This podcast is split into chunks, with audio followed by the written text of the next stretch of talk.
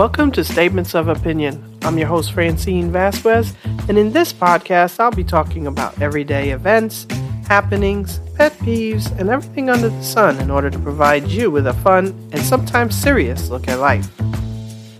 As you may be able to hear, I am recovering from a cold, so I apologize if uh, I sound a little stuffy or anything. But uh, hopefully, I'll be on the other side of that soon enough. So, today I wanted to talk about something that I recently saw on cable. It's not a new movie, but it's new this year. It's been out for a while though, and I just wanted to talk about it. And that movie is Avatar 2 Way of the Water.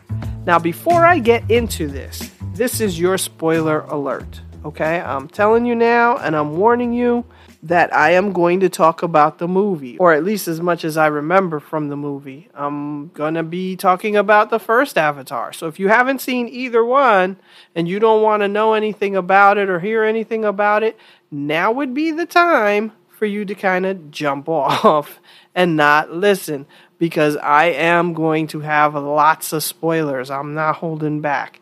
So you know, starting from get go. So, this would be the time for you to skip this episode if you don't want to know. And then, after you've seen it, come back and see if you agree with me or not on my opinions. Okay, so I'm gonna get into it right now.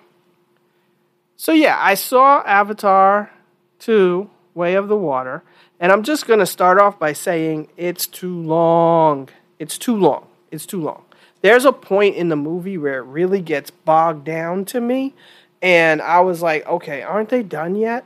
Like they kept fighting and fighting and fighting and fighting and fighting and i was like oh, aren't, aren't they finished? When are they, they going to be done with the fighting? Like let's move on to the next point. When, when is it over? Okay so i feel like it, the movie was too long. I, I don't know how long it was actually. It was definitely over two hours. It might have it felt like it was three hours or more I, so I'm not sure, but you guys can can look that up and see. But that's number one. So if you don't like long movies, this is not the movie for you. But two, there, there's a lot of things that I had problems with this movie. Okay, I loved the first Avatar. Uh, I saw it in the movie theater. I saw it twice in the movie theater actually, and it was amazing because it was the first time that they were using those types of 3D effects and it made you feel like you were right there in the middle of Pandora. I mean, it was so vibrant. It was so it was so real. I just I don't even know. It was the best 3D effect movie I had seen cuz up till then 3D effects were really pretty crappy. So anyway, I loved the first Avatar for a lot of reasons. That's just one of the reasons. So I was looking forward to the second one and then I saw some trailers and then I wasn't looking forward to it. But I did finally see it, and uh, where should I start with the issues? The first issue I had was the children. Okay, I don't remember the children's names, but this is Neytiri and um, Jake Sully's kids. They are way too human, and in fact, too American for me. Like, I feel like if you had children, if he had children, he those children would have been raised as as Na'vi. So they wouldn't have been they wouldn't have had so many human traits and mannerisms. And I feel like Jake Sully spent so much time trying to become Na'vi and he had really assimilated at the end. I mean, he even gave up his human form and he kept referring to humans as the sky people and foreigners. So, why would he then raise his children with so many human traits? I don't think that that would have happened. They would have been very much integrated with the Na'vi. So much so that you wouldn't be able to tell the difference between them except for their physical characteristics that took after, you know, the human side.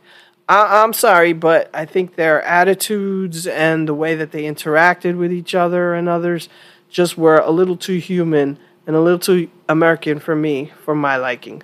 Then, once the Sky People come back, the humans come back and pose a threat, Jake's idea is to pick up his family and run away. wait a minute. You just fought an entire war against the Sky People in the first movie. You became Turuk Makto. Okay? To to bring together all of the clans to fight against the Sky People. You guys are warriors and you run, you tuck tail and run. You say, oh, you know, I need to protect my family and I need to protect the Na'vi. And the only way we can do that is if we run. And Neytiri goes for it. She's the daughter of a, of a chief, of a warrior. She has a warrior's heart. She almost killed Jake Sully in the first movie, okay? So you think that she's going to just up and leave her people and Jake who spent all this time trying to become Omaticaya is now abandoning them? And, and if there's danger for his family, there's danger for them. And in the order of keeping them safe, he runs away. Like, I didn't buy that. I felt like that was really, really unbelievable.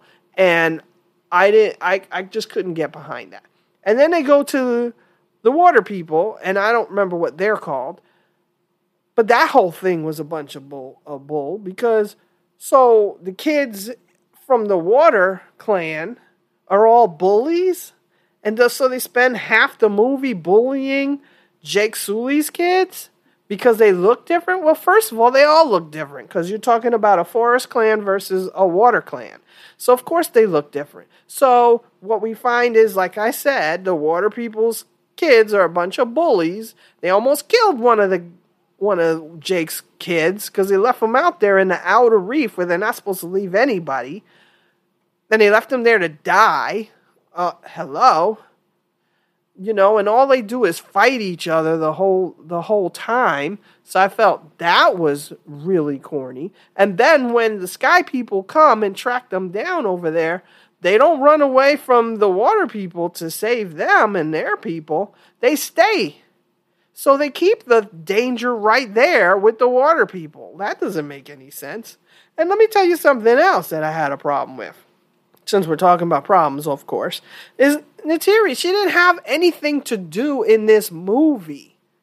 And it wasn't until the very, very end when she's threatening one of the children that she adopted, basically, that she has anything of substance to say after her child is killed. Like that what?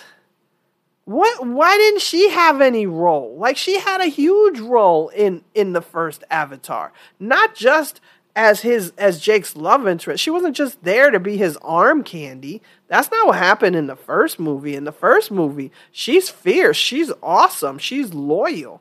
Uh, and she she's standing right there in the heat of battle.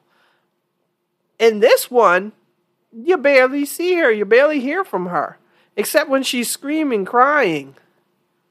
You know, uh, what? Like, what a waste of a character. Poor Zoe Saldana. She was probably just sitting there bored to death because they didn't give her any lines and they didn't give her anything to do. So I felt like that was a waste.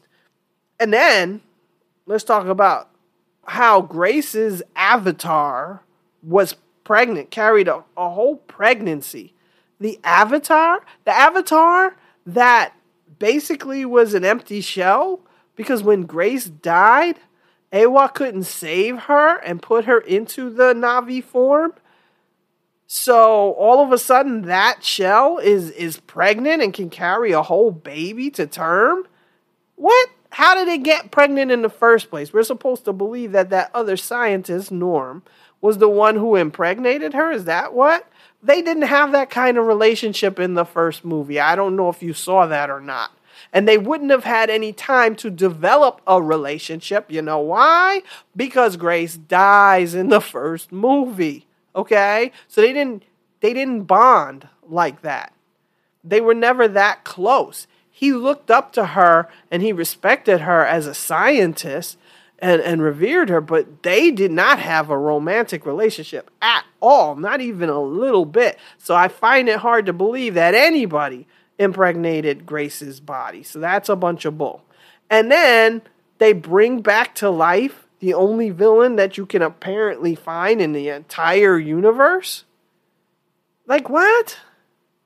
And in a corny way, too. They saved his memories. So they grew an avatar that looked like him and had his memories, but it wasn't him because, you know, he's dead. What was his name? Courage, I think it was. I, what? Just get a new one. You're telling me there's no sergeants anywhere on the face of the planet Earth that could come in five years and and and be the bad guy for this movie? They had to bring back the same old guy? Or actually his memories? So that he could then act like he's, you know, wanting to kill Jake Sully, even though he has no connection to the guy whatsoever. So why would he?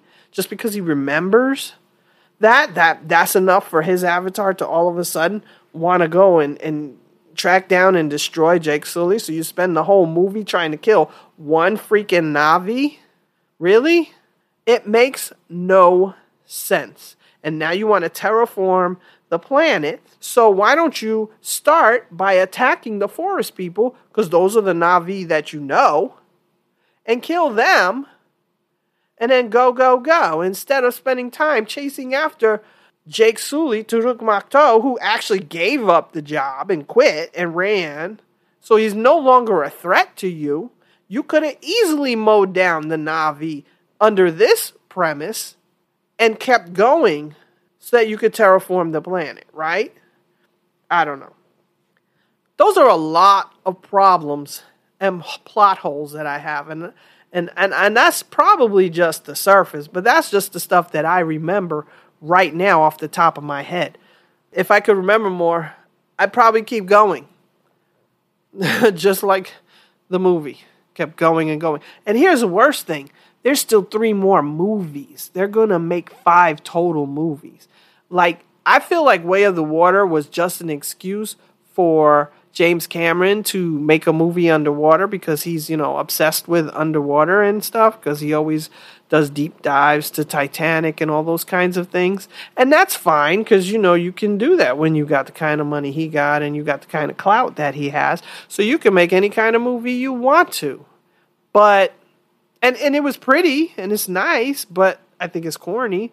One, one rogue whale that knows how to, to speak, like, I don't know if they were doing it telepathically or whatever, because I didn't see the whale making any kind of facial movements or anything that would have suggested words. So I don't even know how he was uh, uh, communicating with, with Jake's son.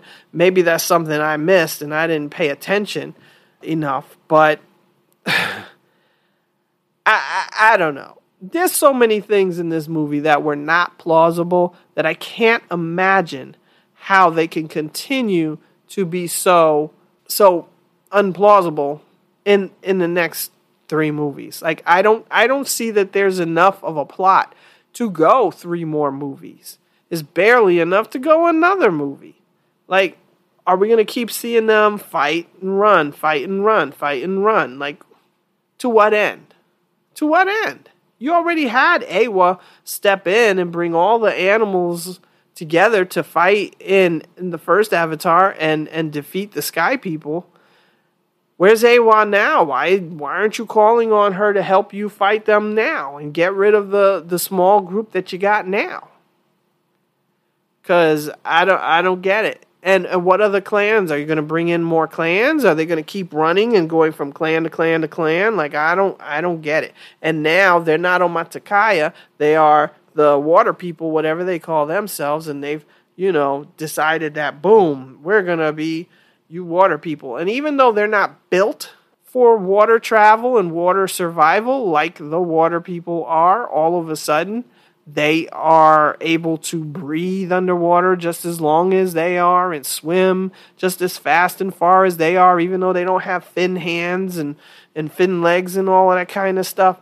Like, I, I don't know. I, I might be jumping around. I might be rambling a little bit, but the takeaway is I did not like Avatar 2 please let me know if you did. And if you did like it, what did you like about it?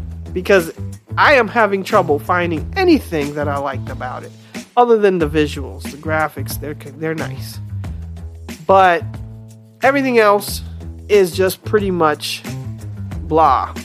or bad. Blah or bad. That's all I can say about it.